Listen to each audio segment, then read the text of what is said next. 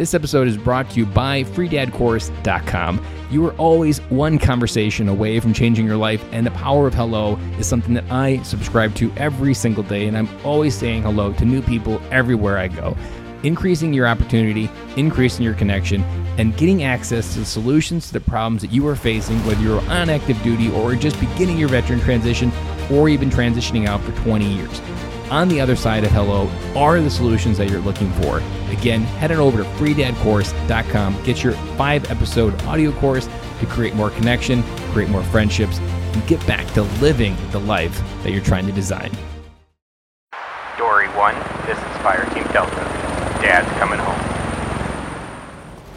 Welcome to the Military Veteran Dad Podcast, where it is our mission to bring every dad home. I am your host, Ben Killoy. I'm a United States Marine veteran, husband, and a father. We will bring authentic conversations to inspire action in your life so we can close the gap between the dad you are today and the dad you want to be tomorrow. This is the Military Veteran Dad Podcast. Welcome back to the podcast, the Military Veteran Dad, coming at you with episode 25. Today's guest is a, a, amazing conversation. We talk about a lot of basics, but the basics is often where we get complicated and make a mistake. And I would just like to take a moment to honor you, the listener, because I know you have many things going on in your life, and I know by choosing to listen to this podcast episode that's a choice that you have.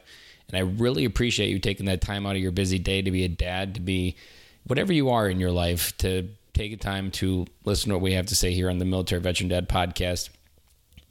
And I'd like to remind you also that we also have a Facebook group now where you can join the conversation after the podcast and start to learn to do life with other military veteran dads and connect with like minded men who want to learn and grow and become stronger and better men and dads and fathers for the next generation of kids that we all want to leave this world with. If you have any feedback on the episode, positive or negative, anything that you would like to see changed, anything you'd like to see improved, or any idea that you have where I could take the podcast, go ahead and send me an email at ben at militaryveterandad.com, or you can send me a DM on Instagram at militaryveterandad.com, or sorry, at militaryveteran is the handle, or my personal Instagram is at ben underscore Killoy.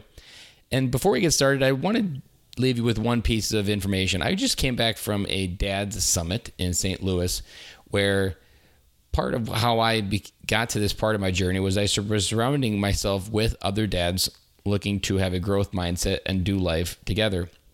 And I met 100 people that I met on the internet face to face in St. Louis.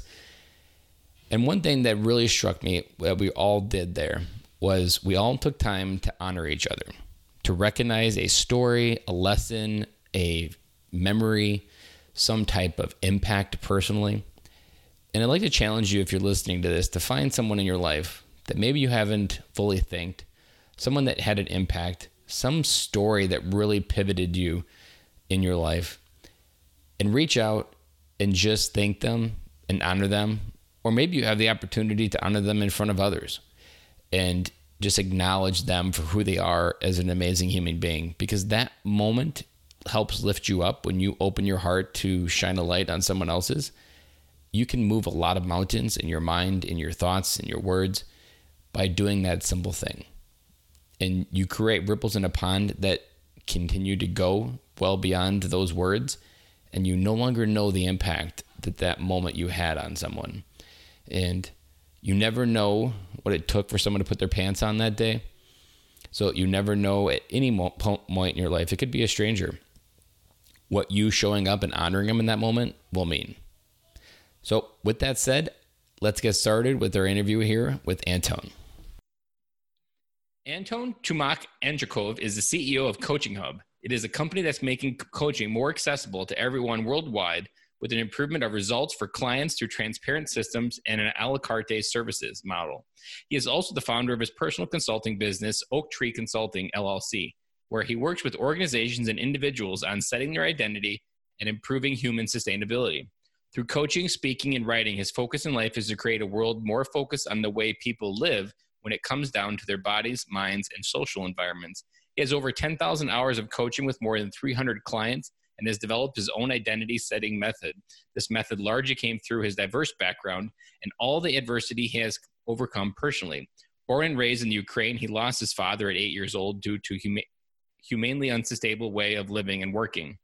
This was one of the foundations of Anton's mission to help 10, 10 million people to realize their potential by impacting their mind, body, and spirit. He especially loves to work with women. He has lived with just women for over 22 years of his life and relates to them easier than men. He is an open Christ follower, and outside of work, he spends all of his free time with his wife, two daughters, and newborn son. Anton, welcome to the show today. Hey, thanks for having me, man. Go ahead and describe what your family looks right now and any gaps that intro, and maybe how the Marine Corps wrapped into your uh, your bio. Yeah, you know, Marine Corps. Luckily, and I don't, I don't want to say luckily, but luckily for my family, Marine Corps came before this family was started. I went through a divorce while I was in the military, like many, you know, many others did, because I jumped into the wrong wrong thing at a wrong time and for wrong reasons. But now my family's good. I mean, they didn't really get impacted by Marine Corps. The one thing that I would say Marine Corps impacted my family dynamic is uh, my emotions. Uh, they, they think that I'm not as emotional as they'd like me to be. And, you know, I'm very cold at times because I'm so logic driven and I'm trying to just have solutions versus listening to problems. Uh, but I have two girls. Uh, my oldest is 13, and she's definitely a teenager. And if you look at her, you think she was 18. Um, my mine's seven, going on 18. my uh, middle one, she's seven. She's my mini me. She's totally like me, crazy, just super self confident, bossy as can be. We call it. She's just gonna be a leader. And then I got my newborn. He's four. Uh, and then been with my wife for nine years. Uh, what past March? Awesome. But yeah, you, man. How, did, how did oh, you find the military out of all your uh, story? What's your origin story? Military. Um, it's a it's an interesting one. I was a screw up, and I was doing a lot of stupid stuff in high school and wasting a lot of talent. And recruiters kept blowing me up. You know, right around that junior year, get to get into your senior year, they got to get their quotas filled, so they start blowing you up. And I go, okay, my life's not in a good direction, but maybe let me just go hear these guys out and see what they have to say. So I was like, look, if I come in and talk to you, to one of you, will you just leave me alone? I'm thinking like, okay, I'm going to tell that to a Marine Corps recruiter because he's going to tell his Army and, you know, Navy recruiters the same thing. I was naive. So he's like, yeah, for sure. So I came in and um, listened to them, just had general information I wanted to find out, just see if that could be a good path to straighten out my life. I was signing paperwork that day. I mean, that was the great greatest sale of my life. Um, You're a the, thinker. exactly. And the recruiter even told me that he came, I graduated number one honor grad out of my boot camp and he got a free trip out of it. And he came over there and I had Chumak, I got you. I'm like, no, I know, man, you did. It's all good though. But yeah, so I just got into it and, and fell in love with it. And was good. I was a good Marine, man. I, I had a lot of success. Re- reached E5 in about two years and three months. I was one of the fastest in my battalion history to do that. And then just got into politics, and I realized Marine Corps was just another business. It's it's a different organization that's ran all in politics. And you know, if I want to, if I don't want that, I got to get out. And I got out and ran into another business and same politics, and it doesn't matter. And now I'm an entrepreneur, so I don't have to deal with it. Mm-hmm. I like that. What What was your job in the military? I was 0811, so artillery. I was a section chief. Nice. What what's uh what in the Marine Corps allowed you to propel to the rank so fast? Was it a promotion board or? Well, I got two meritorious promotions. Um, one it, it one was the boards in the uh, boot camp, so I got to be a PFC private first class out of boot camp, which wasn't like a big jump. If my recruiter yeah, that's an awful lot of time in the uh, yeah, yeah. But I could have had a lance corporal had my recruiter just give me one more referral, and he was not, you know, it wasn't him, it was his boss that blocked it. But if you have like so many referrals, it would give you another promotion, whatever. And then I just fell in love with it, man. I, I it was such a thing that I wanted to do was I got to be myself, my energetic, aggressive individual, and you know, I succeeded. I got Lance Corporal normally, then Corporal. I was meritoriously promoted to, and then Sergeant. I just had a really high PFT score, and you know, had all my all my ducks in a row, and then people were pushing me to get there fast, and um, so just kind of happened. I like that. And you only did four years. Mm-hmm. And did you serve in Iraq or Afghanistan? Yep, I went to Iraq in what 07? Yeah, 07. That was the year that I got out they sent me overseas or to Okinawa despite where I wanted to go. Uh, but then I ended up doing three years over there, so I never had the. My guilt is almost. Oki, Oki was cool for six months. Like I, it was all right for six months. For you, man, I would have felt bad. Like just landlocked for three years like that. and and the fun wears off. I'm sure after a while. I mean, it, I was there six months, and it that was was a hard thing because I was. They originally had it for a year, forever deployments, and then I was the first group of Marines landing on the island that went to two-year mandatory terms. Oh good. Even though my order said one year, they kind of just said ignored it and put me into two years. That's how it goes. and you can't get a license until you get past the two-year mark. So you can't get a car. So you're pretty much bus locked on Okinawa to the I can't think of the name of it, uh, the bus system. And once you get a, a license, though, the, the the freedom to explore made it worthwhile to extend that last year. But uh, it was lonely in those first few, few years because you unless you figure out how to connect and I did a lot of the the day trips that they do for the different areas and field trips. Those were fun, but on all, it, it was still pretty lonely time to. And it doesn't help that the locals don't love you. Like the locals weren't too fond of us there, so it like doesn't. It's not like you can create relationships and, and do all Yeah, that and stuff. you don't Like, speak their language either, so that Yep. you, you have a big. And I didn't learn any Japanese. I learned enough to get uh, a taxi, and that was about it. Uh, although I wi- I could kick myself in the butt though, like knowing what the journey. I'm sure, like you probably have it now, where you're an entrepreneur. Like that was the most perfect time in my life I would have ever have had to just dive in and get lost in an entrepreneur's journey, because I was by myself. I didn't have any kids. I had a barracks room that was by myself. So we had one of the more modern barracks rooms where we had uh, a common area and our own individual room so a little bit spoiled and it was about as perfect as you could imagine for the environment to invest and do and create something or a podcast or something but wasn't in that mindset and uh and now that you got kids and all that stuff, Yeah, now you're it's trying to just do it. damn, it's complicated out there. It was so, like i those are those those are the romantic days i often think back to. It's like it wasn't simple back then but man is it simpler now? Looking back For sure, for sure. No, I, I could appreciate that, man. I'm the same way. Like in my younger years, when I had all the time in the world and I should have been doing this and been ahead of the curve, and nope, nope. Now I gotta wait. Now I'm trying to do it with three kids and a wife, and now it's, like trying to do it like gr- building a business in an instapot like it's always under pressure it's your your mind's always conflicted on where you should put your time and it's a balancing act and you're usually going to get it wrong no matter what you choose Well, there's one word that you know we as parents, and I'm sure you can relate, deal with is guilt, right? It's it's how Oh, yeah. much time can I give to my business, and how much of it am I giving to my kids, my wife? Because as an entrepreneur, it's a little different because I can't fall back on my boss and say, "Well, my boss is making me go to work." Like, no, I'm choosing everything that is I'm doing. So that's a constant thing that's in my head. Like, you know, what's my wife gonna think? What are my kids gonna think? Oh my god, I got a you know a podcast I got to do, or I got a webinar coming up, but my kid's got a soccer game. Like, I I'm the idiot that scheduled it. Like I forgot about it. Now I feel so guilty. And it used to be so easy. Just blame the boss for everything.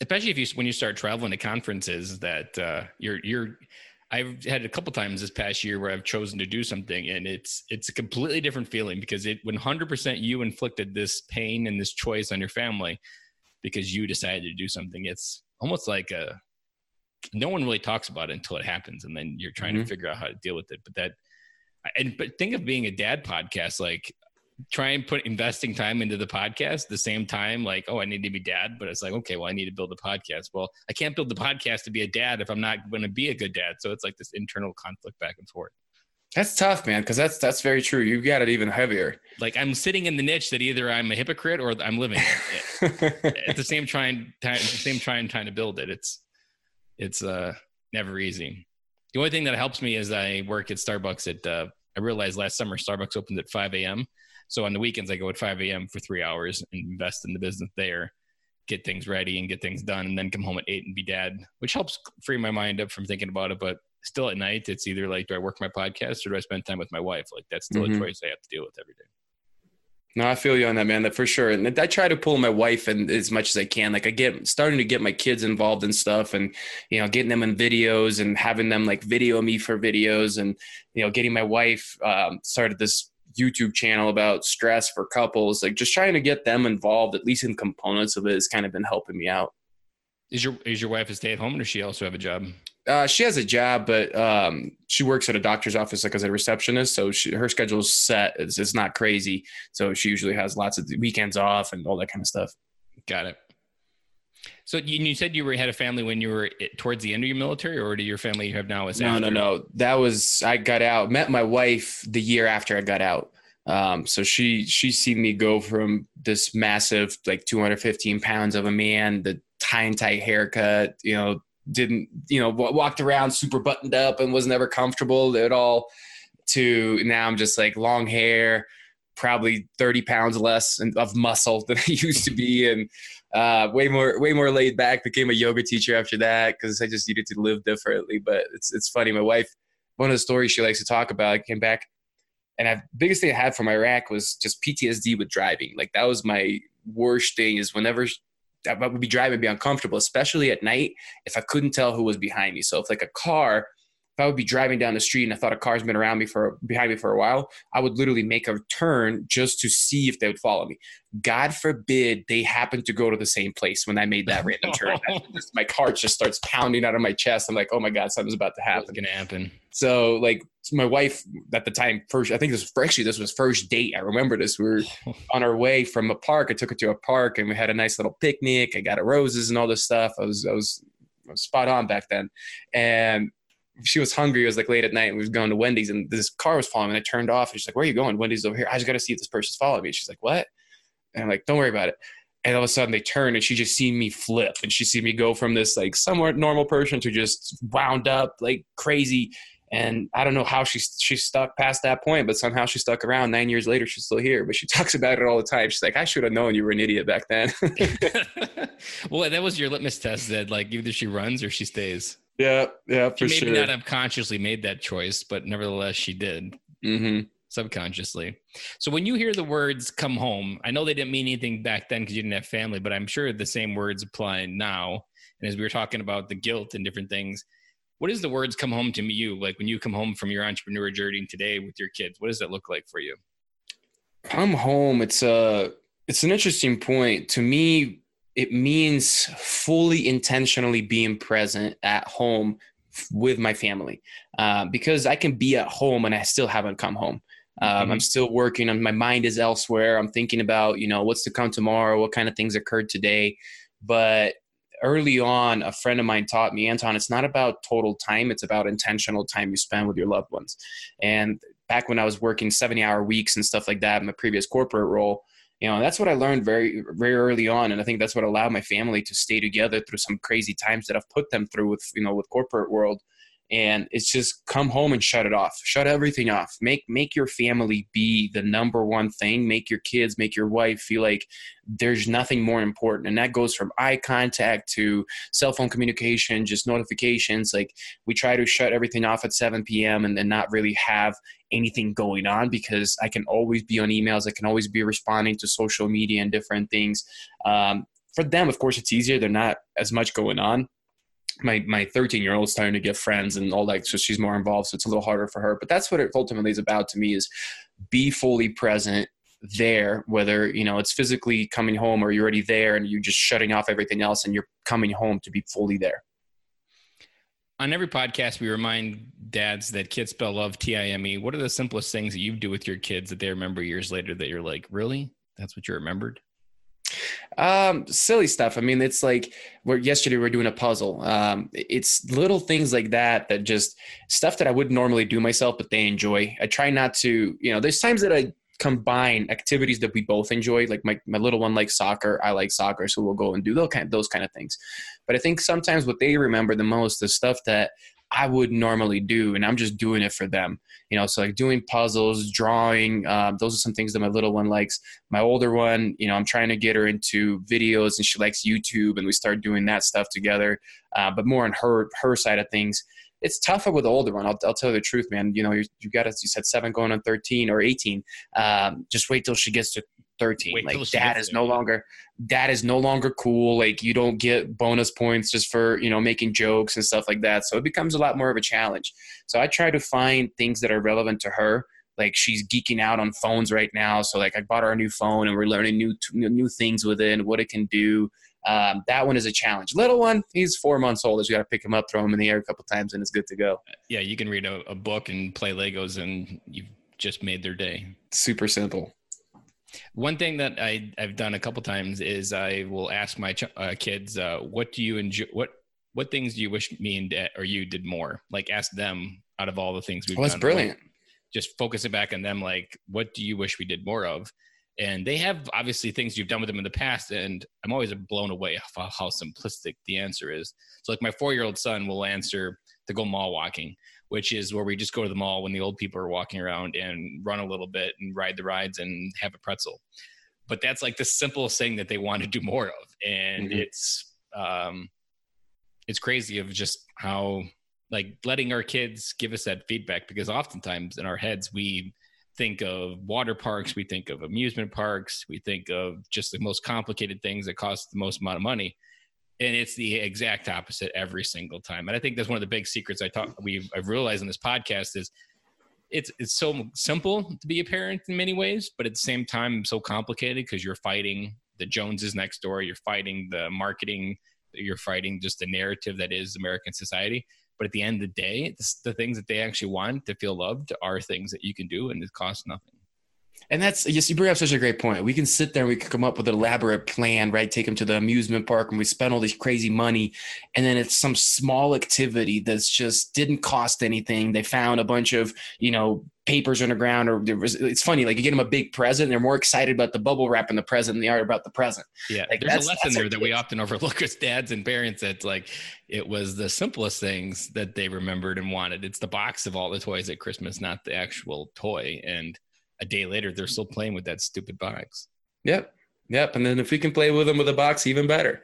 Like you're, you're spot on, man. That's such a good point. We, we, we complicate things as parents and, and we start because what we talk about with time, you know, just one thing I'd like to add, we have so many issues happening in society because, you know, I, you t- spoke about in the intro, I'm, I do a lot of identity coaching and I see so much, so many problems that adults have because they didn't have certain things as kids. They didn't have that TIME thing with their parents. Their parents spent all their time with their tutors. They put them into classes. They try to get them the best education and all these kind of things, but they didn't show them love in the way that they needed to. And now they're chasing the wrong relationships. They're trying to have self confidence issues. They're, I mean, they may have uh, they need validation from other people, right? Because we as parents weren't there with that time. Someone to say, I was. I, I often suffered from the the he- hearing uh, that I'm proud of you because that was mm-hmm. something my dad never said much and that, that governed a huge part of my personality and it wasn't until like the last three years that I figured out that it was something on autopilot underneath so much of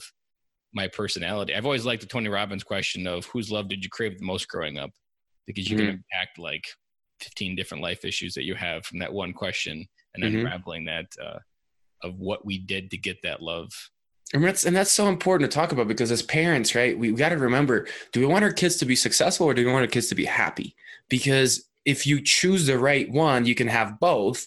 But if you try to go for success and happiness, you're not going to have both. You may not have neither, right? Or you may have success without happiness. And that's the, the happiness for kids, I think, is best developed by just spending time with them in a very simple way. That's awesome.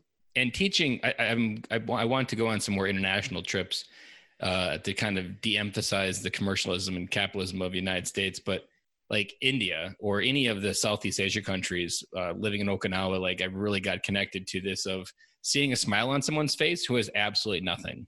Mm-hmm. Like there's a life lesson of depth and worldview that most Americans never actually assimilate. And I want to make sure that my kids can understand happiness from a completely different perspective that isn't connected to the latest iPhone. That's awesome, man. Because we as a society in U.S. in particular, we're conditioning our kids for all the wrong stuff, right? We're conditioning them that when you celebrate something, you're supposed to get a present. That happiness and things are, are you know, one and the, one and the same, and they're not, right? Or food is something like uh, I'm a big pie guy because my grandma used to make me a pie. If you didn't feel good, she'd make you a pie. And it was amazing pie but that memory hasn't served me well because when I don't feel well now, I want to get a pie. And it's it's so funny you just mentioned that. I'm writing my book right now, Death by a Thousand Paper Cuts, and that's one of the things that I'm talking about. Nutrition. I have a long health and fitness background, and with nutrition, we don't address our emotional kind of emotional connection to the way that we eat. But where did that come from? What you just mentioned, that's it. When you were sad, grandma or grandpa or, or, or, mom or whoever made you something nice, right? They made that special thing, usually a pie or, or ice cream that night, or ice cream, right? Or vice versa. If you had something good that happened, you went and celebrated and got a reward that was food related. So now people are wondering, wow, I'm always wanting this and I'm always this. I'm like, think about it. How often throughout the day you experience those kind of emotions. So those triggers are built into you, and the responses are preconditioned from your childhood. You know, I, I, it's made me think about it. Now I got to develop something with my kids to where I'm like, you know what? What if in celebration I get to I take them to the gym and we go do a workout, right? And then they they start thinking, hey, when I'm happy, I do this, or maybe vice versa. If they're not happy, I take them and we do a workout outside or we do something of that nature. So then we precondition them to think, oh, okay, if I'm not happy, what's going to make me snap out of? If I go do activity and science based, yes, your neurochemicals are going to release certain things and your body's going to feel better versus the short term release of the sugar that you know we get, and then down down the road, it's actually worse than we were before because those neurochemicals wore off, right? Yeah. So that's Especially a great if point. You've already got the pounds from all those choices, and you're feeling just depressed because you're still exactly where you were, and you are frustrated, and you're feeling the guilt of whatever you ate. And the question I always work through these memories is, uh, and it happens at birthday parties and Christmas. I'm like, how has this memory served me in my own life? Mm-hmm. Like having birthdays is always nice, but getting them super excited about things, how has that memory served you in your own life? Like most people would say, like it hasn't because I have a credit card to prove it. Uh, Origin of thought, man, that's so cool. Like just tracing where did that came from? How is it working for me? You know, it's something I'm doing with my kids right now. Is we're doing family meditations. We're not perfect. I'm not going to say seven days a week we're getting it in, but three to four days a week we're either going to do some you know gentle yoga or meditation. I just realized how hectic their lives are, and I need to apply some of the stuff that I teach my clients all the time to my own kids. You know, it's funny like how many of us as entrepreneurs we don't apply the same things to our family. We think like they're a different, separated entity than what we should be teaching everybody else, but they should be the biggest person that's learning these things. So that's something that you know we work with kids just talk and teach them. Think about why you think what you think. That's all I want from a meditation. I'm like, don't need to be mind free and all this crazy stuff. I mean, just think there. Where's this thought coming from? Because what I noticed with my kids, if I'll ask them, ask them an opinion about self, and I'm sure as a parent drives you drives you insane too. And you're like, how do you feel? I don't know what do you what do you mean you don't know? I'm asking you. There's no right or wrong answer. I'm just yeah, want you, you want them to word. I want you to think about what is you, you're experiencing and then you know put it into words and explain it to me. But you're always getting I don't know or okay or whatever. So I noticed that and I was all right. Let me teach my kids how to find that emotion. origin of thought. Yep label it. And even as like when they go on a tirade or just complete meltdown and they go timeout and they're reflecting like i'll often ask questions like how did that make you feel when you hurt your brother? And they'll say like bad. Well that's that's an emotion. That's a reaction. And so now you have the ability to prevent that emotion to, next time by making a different choice and sometimes just giving them the words of um, i had an expert on the podcast once and i asked her this question of whether we should give them the words because i don't feel like i'm force feeding them but a lot of times they just don't have the, mm-hmm. the, vocabulary to label it but then once you like i'm sure as you're aware as you label it then you can start dealing with it and um, start letting it go or move through it and understand what it means about why that you're getting angry. And i love what you're talking about with uh, just investing those little times. Like one thing i do with my kids i've i absolutely hate push-ups from the marine corps just because they make you do so many of them. But i've kind of really worked through my gym fear in the last two years and now i've been incorporating it with my kids and we do push-ups a couple times a week and they're horrible at the push-ups but it's like a family thing and they it's fun to them and like I can't even imagine the impact on their life with creating push-ups and fun because for me they're the devil. But for, I'm creating a, a, memory for them of having something positive come out of that. That's a connection to dad. Mm-hmm. if say if I die in two years, some way down the road, push-ups could be the one way they connect with me. It, it's so true, man, and it's it's interesting how like I did it. I didn't do it with my oldest, and my youngest was around when like I was really into health and fitness a lot more, and you know, she asks for workouts. She asks like for fun. Like she wants to go do like not just like fun activities. Like she wants to go do lunges, push-ups, like all these different things. And she thoroughly enjoys it. And I'm like, wow, I really screwed up with the first one. I really should have been doing these things. I almost feel bad but you can't as a parent, right? You, you I'm it's sure you an R and D lab. You never have all the answers. Exactly, and, and I'm sure as a parent you can relate. The stuff that you learned from the first one, you didn't recreate with the second one. You try to do better. It'd be stupid not to, but then you try to re- go back and like, God, I wish I would have done that back then because I see you struggling with it now. And uh, it's amazing. Uh, so I have three kids, and it's amazing when you have the perspective of observing the just natural coaching process, which you know, being a coach of how having someone ahead of the kid, so my youngest daughter having two people ahead of them, how much faster they can pick up on things versus the first one who had nobody to copy. which is often the best life lesson for coaching is sometimes you just need people ahead of you so that you can start figuring things out. And that's what kids do. They shortcut the process of learning and they figure out how to go to the bathroom and go. Uh, my son just learned how to ride his bike and he did it three months sooner than my oldest daughter. That's because he's been watching her ride a bike forever and is just now able to shortcut the amount of time it takes to do different things. I think it's a combination. Partly it's that, but then partly it's us as parents too, because with the first one we're protective, right? I mean, the first oh, one, oh, yeah, like you don't want to. You handed me a baby at first. I was like, it's like glass. Like, oh my god, like don't break it, don't do anything. Now with my newest one, I like throw them in the air and like all sorts of stuff. But you know, we we guard our kids so much, especially the first ones, that they develop slower because we're trying to catch them every time we fall. We're trying to prevent them from doing things that may even cause a fall in the first place because we don't know what's going to happen. And as we get more comfortable as parents and we kind of learn the ropes, we start going, okay, third kid, you're all right. You'll be okay. Just don't get hit by a car. Okay, sounds good. yeah, don't mess up and uh, just keep doing what your brother's doing or tell your sister to make sure your sister, younger sister's okay. And it's, it, I love all of what we're talking about. And a lot of what we're talking about is something we talk about a lot on the podcast is legacy and teaching our kids not how to be good kids, but to be good adults. Like a lot of what we're doing is teaching them to not suppress their emotions, which puts adults in therapy. Uh, that to deal with your emotions, understand them. That these are all things that are creating better adults and creating better human beings when they go out into the world. And I have come to realize in the podcasts that I talk to so many dads that veterans get hung up on this transition and trying to figure out their service and what it meant, why why they lived and others died. And in reality, others died so we could come home and hug our kids and give them the best version of ourselves to be dad. And that opportunity to make a legacy worthy of their sacrifice is what I've framed it when you when you're a dad.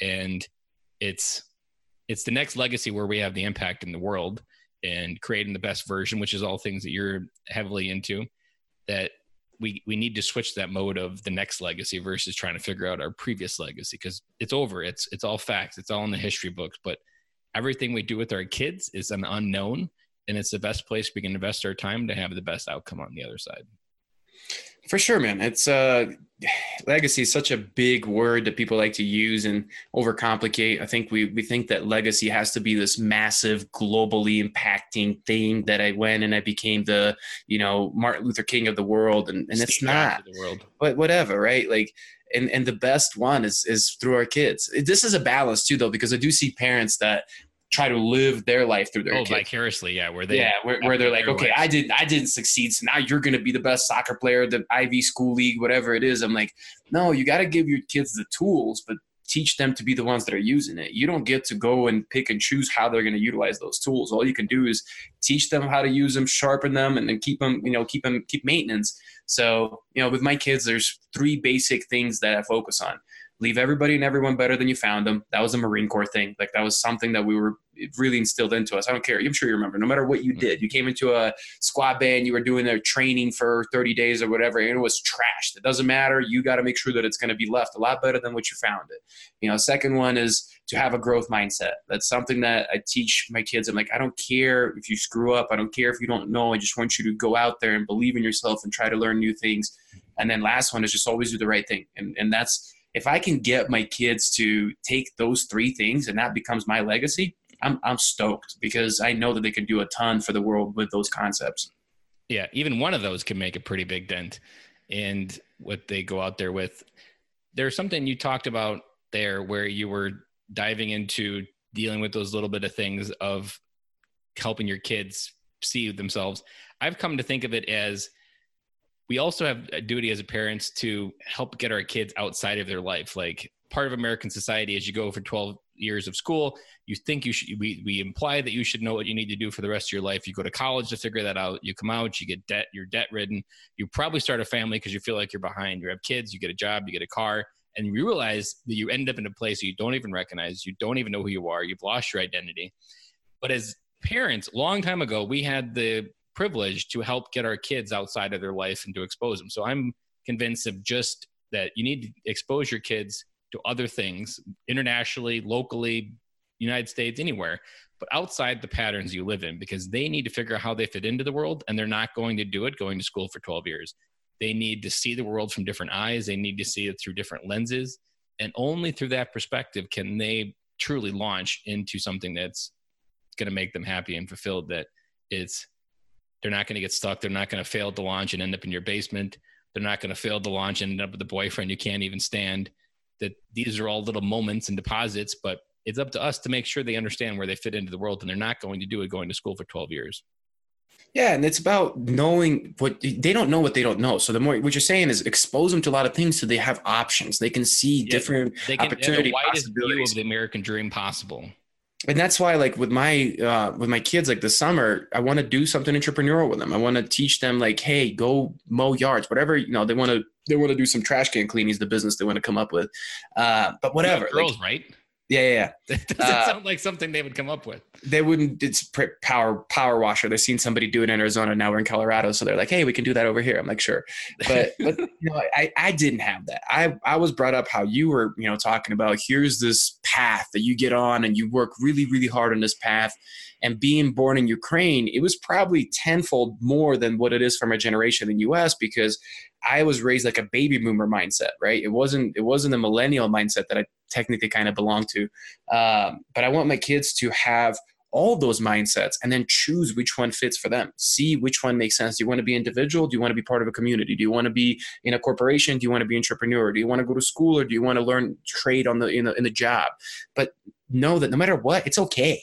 Yeah, like it's, okay. it, it's not a big deal one way or another. And if it's if it's different from what dad did, that's okay too. Yeah, don't follow in my footsteps. Like I, I have a similar story for you for coming to the Marine Corps. I wanted to go to the Air Force for computers. I was ready to raise my right hand. I thought the Marine Corps just was a bunch of grunts, so I didn't even look him up. And uh, the Marine Corps recruiter was the number three recruiter or number one recruiter in Wisconsin three years in a row. So oh, boom. the odds against me. And my mom wanted me to explore my options. And the Marine recruiters at our church picnic that year with the bouncy house. So she went over first, talking to him, and then she pulls me over. Quickly find out they have everything everybody else does. Meet with him on Tuesday in the guidance officer's office. Two weeks later, I'm raised my right hand for the Marine Corps, mainly because I couldn't tell him no. I didn't have. but at the time, I had no idea who I was. I didn't really have a clear identity. I never. I was the guy that didn't have a lot of confidence. I would have been least voted likely to join the Marine Corps and yet somehow I did it as like a dare to great moment to just put myself up against one of the greatest challenges I've ever faced and to go through it. But there's a lot of life on the other side of that of losing your identity, figuring it out, never having a clear idea of who you were before or after, and then uh, just kind of going through life on autopilot a little bit. Part of it was I ignored the Marine Corps. Like I just didn't want to be associated with it. I just felt like it was something I didn't want to talk about. And really, this podcast and before it, I was focusing on life coaching for veterans. Those forced me backwards to reconnect with the military and work through some of the things that were bothering me. And now it's it's a complete it's come whole 360, and now it's part of uh, helping dads emotionally connect with their kids and be present. And it's more about who I am. That I admit openly that I'm a guy that cries in, in movies and happy endings, and it's okay. I love Marines the cry, man. I'm the same way. Like, and it's funny you said happy endings too, because that's the same thing for me. Like, I think it's because I was raised by all women, or I don't know, but I cry at happy movies, and and like I cry more than my wife cries, and I'm supposed to be this macho. My wife never cries. She just looks at me like I'm weird. but it's cool too for your kids to see that, right? Because then they get to see there's not a specific box that a man has to be in, not a specific box that a woman has to be in. It's good to see a man do what you would consider a woman to do, and vice versa, right? And in our family, that goes both ways. So that's cool, man. And uh, Andy Storch, our common friend that connected us together, first time he met me, he's like, "This is not the Marine that I know in the poster board." I'm like, "I hate to bust your your, your vision, but uh, there's a lot of me like out there, and not every person just looks like the one on the billboard and uh, locks down their emotion and just deals with life." And so he got a wake up call of what it was like to be a Marine. And I was on my way home from Prague this past week, and uh, I was watching uh, The Longest Ride, which is a romance f- flick, and it was pretty good. But I was crying my eyes out throughout the movie on the plane. With, with the lights were semi out, but there were people still walking around, and I was like, ah, whatever. People can notice and judge, but I don't really care because I remember I watched The Greatest Showman on the way back from Prague once before, and uh, I cried my eyes out during that too because it just reminded me of the entrepreneur's journey and the journey I'm on, and I cry at the end of Elf when the sleigh flies over the people like that part gets me every single time. I love it, man. And I own it because it's part of me. It's who I am. And That's all you can do, man. And that's and that's I wish that, that people understood that. Like the minute you just accept yourself for who you are and you own it, like life becomes so much better. You know, everybody's reading these self-help books and like so so many different to-do lists and what I gotta improve of myself. I'm like, just first accept yourself. And then you're gonna see that you're 10 times better than you think you are. And then you the things that you think you need to improve, you'll throw aside and just focus on your strengths and that's that's another thing to teach our kids is like you don't have to be good at everything like if, if somebody can figure that out like if you know the answer to this one that's something i'm trying to help my kids understand is be okay with not being good be okay with not being okay like that that's totally mm-hmm. fine or I've often remind my daughter when like her brother will say something's stupid or hurt her feelings. I'm like, "Do you think it's true?" And she's like, "No." And I'll remind her like, "That's the only opinion that matters." That's good. That's awesome. That's that's a good one. I'm I mean, gonna... It's a four year old, but the same idea will will reflect. Like I want, especially I can't even imagine the world she'll grow up into, uh, as far as what women will have to face to to feel accepted. But just recognizing their opinion of themselves is the most important. I feel mm-hmm. like even girls today suffer from that. So like if I can teach her to just uh, recognize opinions for what they are, opinions, and take what you can from them. If you don't agree with them, then you let them go. Like that's going to I no idea what's going to do, but it can't hurt her and it can only propel her further because I feel like a lot of women just get held back in those thoughts of trying to be perfect Instagram and all these different things. And 10 years from now, I can't even imagine what the world will try to require women to do and look like, but you have to be okay with yourself. Yep, for sure. And just teaching her like the, there's a statistic I often repeat that, uh, just hugging your daughter reduces the chance of the like by 60% that she'll have sex by the age of 12 oh my god i'm gonna go i'm gonna go give lots of hugs right now. Because like if you don't give them that they go out into the world and find it from the first person yeah. that, that will give it to them. Like a lot of daddy issues that people talk about or joke or like oh yeah that she had daddy issues when I, I broke up. Like those are mainly because they they just didn't get that connection and that masculine connection with them and appreciation that they need to go out into the world to find out what the man they need to copy. And they're going to look to you whatever they find. They'll find the worst they'll find the exact copy if you bring it home and then you want to kill them mm-hmm. well it's really you have nobody to blame except yourself because it was the version you portrayed that she should go out there and find. Even yeah. for women like how they how you treat your wife like your my son will use me as a model for how women and should be treated and what that relationship should look like. And daughters become their mothers and they're married their fathers. I mean, that's just that's just true. Yep, and you have to be aware of that and just can like be present. You have to be aware. Just being aware of it can help you, but just telling her like I hug her and I tell her that she's enough. I'm proud of her. And I'm always amazed. Like we're in the pool somewhere, and she'll be trying to jump, and she'll be like, "Daddy, do you believe in me?" And my son will do it too. And I'm just like, it could, it's just an average moment, but I'm like, there's something about that they're looking for me for like permission to go and like that belief that I believe in them. I mean, think how many people never grow up from hearing that from their parents and just fail mm-hmm. to launch and so much of their identity. Like they don't believe in themselves because no one ever believed in them. And I want to make sure my kids don't have those limiting beliefs when they get out there. For sure. So when you think about what's next for Anton? What do you think about? Where is your family going? What's the next adventures you plan on going? I heard, I heard you said you were going in Colorado now. We're li- we're living in Colorado. We just moved from Arizona. Um, next adventure for us, got to do some camping, man. We got a RV I'm looking outside that's just waiting to be used now that the weather's nice, and we gotta gotta get back in nature. I think that's something that's important for kids to do with all the technology and all the stimulation that they have. You know, we gotta we gotta disconnect and, and just let them let them be kids let them be slow human down and, and uh, admire the daisies and the, the wilderness and even just as men we like that feeling of adventure we can get it's something we don't talk about and we aren't even aware of most times but we have it in the military and when we transition we never really think about trying to recreate it but we had the perfect tool set to create adventure every day. Mm-hmm. and some of us used it when we were active duty to help create those other times we just missed the opportunities to go off and do fun things and like even our subdivision, we just got a regular, it's a regular subdivision. I call it an adventure and we go around trying to find different things and I call them random things like there's a gravel driveway where there's construction of a house and I'll be like, be careful, we're going over the land of the road of small rocks. Like it's the most boring adult walk in the world. But to them, like come back and they get excited, like, Daddy, when can we go on an adventure again? And it's literally just the most boring walk you could ever imagine in a subdivision. But I labeled it and I entered their world and they I I remember one one night we were walking by and there was a caterpillar, uh, a cat uh, excavator, and I was like, Dylan, look, there's a cat in the wild. Can you believe it? And like they loved it. They ate it up like a freaking candy bar. Now, it's funny. We complain as parents all the time. It's something that I'm working on myself too. We, we say, oh, my kids are always in technology. My kids are not like I used to be. And I'm like, but what are you doing to, what am I doing to change that? Right. Like when it's that simple, especially when you get them early on and you build that into them from an early age, that's fun. They don't need a lot more than that. And, and we are the only ones that are responsible for it. That's why like, I, I have a hard time getting mad at my kids sometimes because I'm like, it's not their fault. It's my fault. Like if I yell at them, I should just yell at myself and skip, you know, skip the skip the the crying and the yeah, all, the all guilt of making them feel guilty. For sure.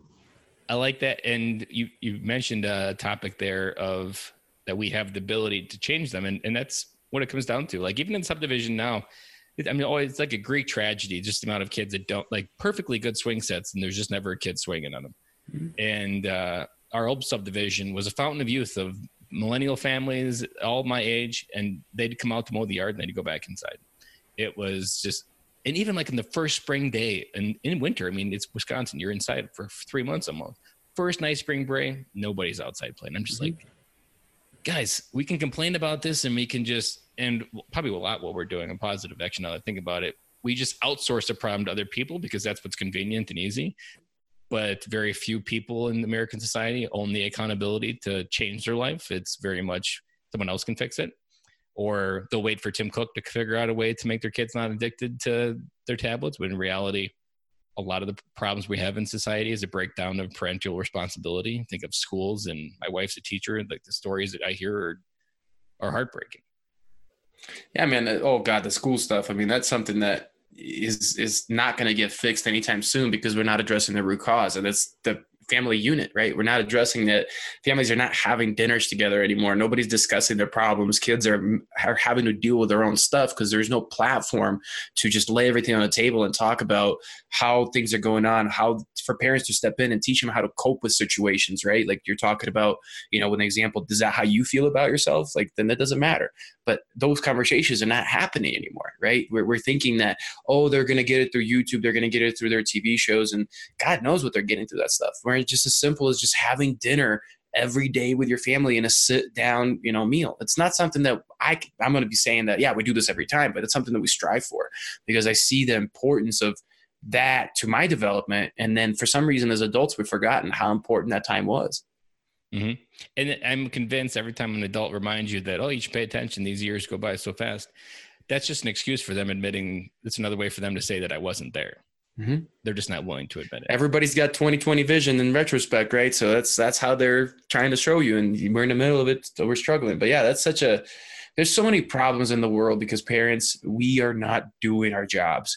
We are not investing into our kids like we're supposed to be investing. You know, I I, I wish there was a statistics that I could. I know just by feel like the amount of time that families were spending together when I was growing up, just 30 years ago and to the amount of time families are spending now. It's it's a fraction. I think it's probably less than half just because of all the yeah. distractions. And I'm talking about true quality time, not time together, because we know that you could be together and never actually be together. You can all be watching a movie and be on your phone at the same time. Yep. So, you know, that's, and everybody's trying to figure out all these crazy roundabout ways to solve problems society. Where I'm like, there's your answer right there. Like, we need more education from the government. We need more education from everybody how to be family units again, how to have those good family dynamics that lead to good children coming out of them and replicating that dynamic versus what's going on right now. And you're pretty much hitting on the legacy of this podcast because when I first started it, I was like, I'm going to end the chain of broken families that, that, the military families are have the ability to do more change in the world, but if they're not structured in that way, then they won't. Uh, and just being able to co- create cohesive family units, and uh, and in the end, the the dad that never talks about what's going on in their head, and that voice gets so loud that convinces them that they're better without them, that their family would be would be happier without them. Like just getting them to wake up, like a lot of people when I go on people's podcasts, they'll be like, "What's your primary mission?" I'm just like, I just want people to realize they're not alone. Like, if I can get one dad just wake up and pause for a second and be like, "Man, I am on autopilot, and this is BS, and it's time for me to come home," like that's I'm I'm satisfied because then that dad has the ability to take everything that they've learned in, in the military once they're fully awakened, come home, lead their family, and build a positive force for the universe that is their legacy. Like if you truly switch your legacy from your service to your family, you can move mountains. And I often joke that uh, Steve Jobs always said make he wanted to make a dent in the universe, and I would agree he did. But I often say, like in a smaller world, like I, if there's a, if the wall's a universe, the universe is a wall. I want someone to walk by and say that small dent was the Killoys. And I kind of had that mindset, like you have the ability to make any dent in the universe, and your family led correctly, you have the best tool to make that, especially in ways that you can't even fathom. You can't even notice whether the things that you do will affect and how that memory will shape them. It could be the memory that makes them believe that uh, they could be the next president. Uh, I know it's a movie, but I was watching the a movie, The Longest Ride, and there was a teacher that can, kind of mentored this child that was part of this really redneck family. And eventually it broke up, and she was super sad about it. And she ended up dying, never seeing this kid again. He married and came back, or his wife came back after he died and delivered this picture. And in the back of it, it said that you once told me that I could do anything in life that I wanted. And that little picture that she gave him, however many years ago, he's probably like eight years old. He went off in the world and create, created great things. And now that's a movie, but I, am positive that example exists. Like mm-hmm. it's those little moments where we can be leaders in our family to to wake up and start making the real change that people start rigging ele- or trying to get re- elections for. But at the end of the day, nobody's actual life is better based on the premises they did. So not just a movie, man. I mean that that stuff's real. Like I and it may not have been such a perfect moment for me, but my dad passed when I was eight years old, and there's a moment and actually it wasn't his life, it was his funeral, that to this day drives me to do everything I do. And it was just a single moment of seeing how many people came to honor and pay respect to this guy that I've never met. Hundreds, hundreds, if not thousands of people showed up because he's a mayor of my city. But I, I, vividly remember that moment. And everything I do nowadays, I go, I want to at least be half as good of a guy as he was, and I'll be all right. So it's not just a movie, man. Those and we don't know what those moments are. We don't know what those moments are as parents. We just have to once again create opportunities to have those moments. Jay Leno had a similar one. I was a big Jay Leno fan, and uh, when he turned off the Night Show, hearing all the people come out from all the different places that he touched over the life of being on Tonight Show, those one shot that he gave to people and comedians, like that's where, or like it's funny to say now, but like even five years ago, I was always worried about whether anybody would show up my funeral and say nice things. Like that was a, a huge issue that I dealt with in my mind. And it was kind of driven when I saw Jay Leno. I'm like, would anybody show up like that in my life? And at that point, I wasn't doing anything that really probably deserved it. But now I've kind of reshifted my energy, and now I, I'm I'm making an impact in areas that I'm not really thinking about anymore. Actually, so it's probably it's even better because I'm not thinking about it anymore. But focusing on the process, not the outcome. Correct. Thinking of how to get there, and that's going to happen as long as I continue to focus where I'm my good at and my energies, and vice versa. Well, I've absolutely loved this conversation, Anton. If you want to wrap up all your advice into one parting piece of advice, what would it be for military veteran dads? That you know, I think you you already said it. They're not alone. Um, chances are that if you're feeling a certain way, it's the majority of us that feels that way, not the minority. You know, we've gone through. Definitely doesn't matter the branch, doesn't matter the type of job you did. We all dealt with certain commonalities that changed who we are and we brought that home whether you did a trip overseas whether you stayed here you were just training to be overseas the potential of going overseas we all dealt with similar stuff. We have similar demons. So, you know, reach out to another vet, reach out to a service, reach out to anybody because probably one of the majority, not the minority. Well said. And it's proven every day that we you just need to start talking and you'll quickly realize how crazy of a thought whatever you're thinking is. And I'm often reminded when I think when I read the Stoics from like 3000 years ago, you can't really tell whether something that they said 3000 years ago was said yesterday because mm-hmm. 3000 years ago they suffered from the same mental crap that we deal with today. And it's not unique. It's all part of the human experience. And the way to deal with it is what we had 2000 years ago of community and networking and people and tribes. And we were never meant to do life alone. I often repeat that that um, that's often where we fail in our transition is we convince ourselves that we should be able to do it alone and be tough.